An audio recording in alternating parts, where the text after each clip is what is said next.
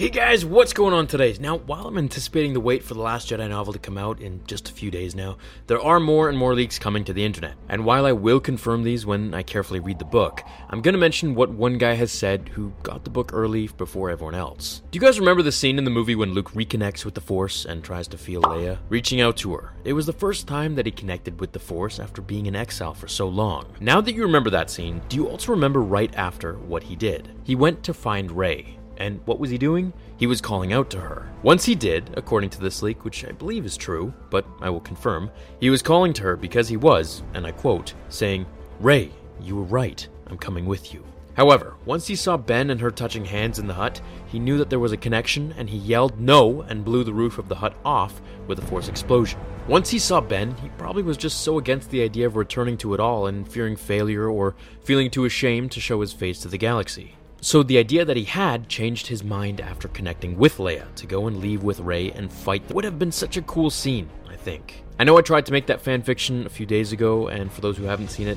my idea for if Luke didn't see Rey and Kylo touching hands would be that they all ended up on Snoke's ship in his throne room, where Luke goes against the Praetorian guards and then squares up against Snoke, while Rey and Kylo finally fight properly. It could have been a really cool concept, and it's interesting to see that it could have actually happened now that we know what Luke was actually thinking.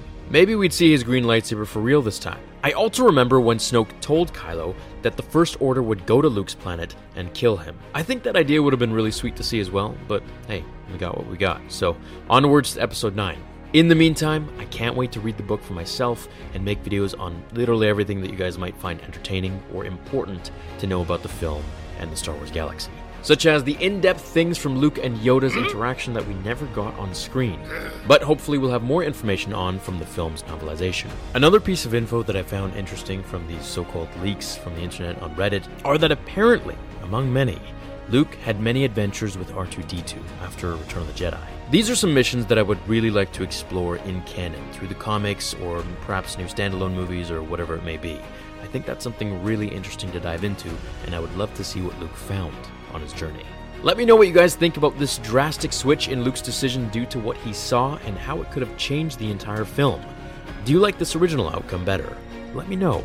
Thanks for watching, everyone. I will see you all in the next episode of Star Wars theory. Until then, my fellow Jedi and Sith friends, remember the Force will be with you always. Now, fulfill your destiny.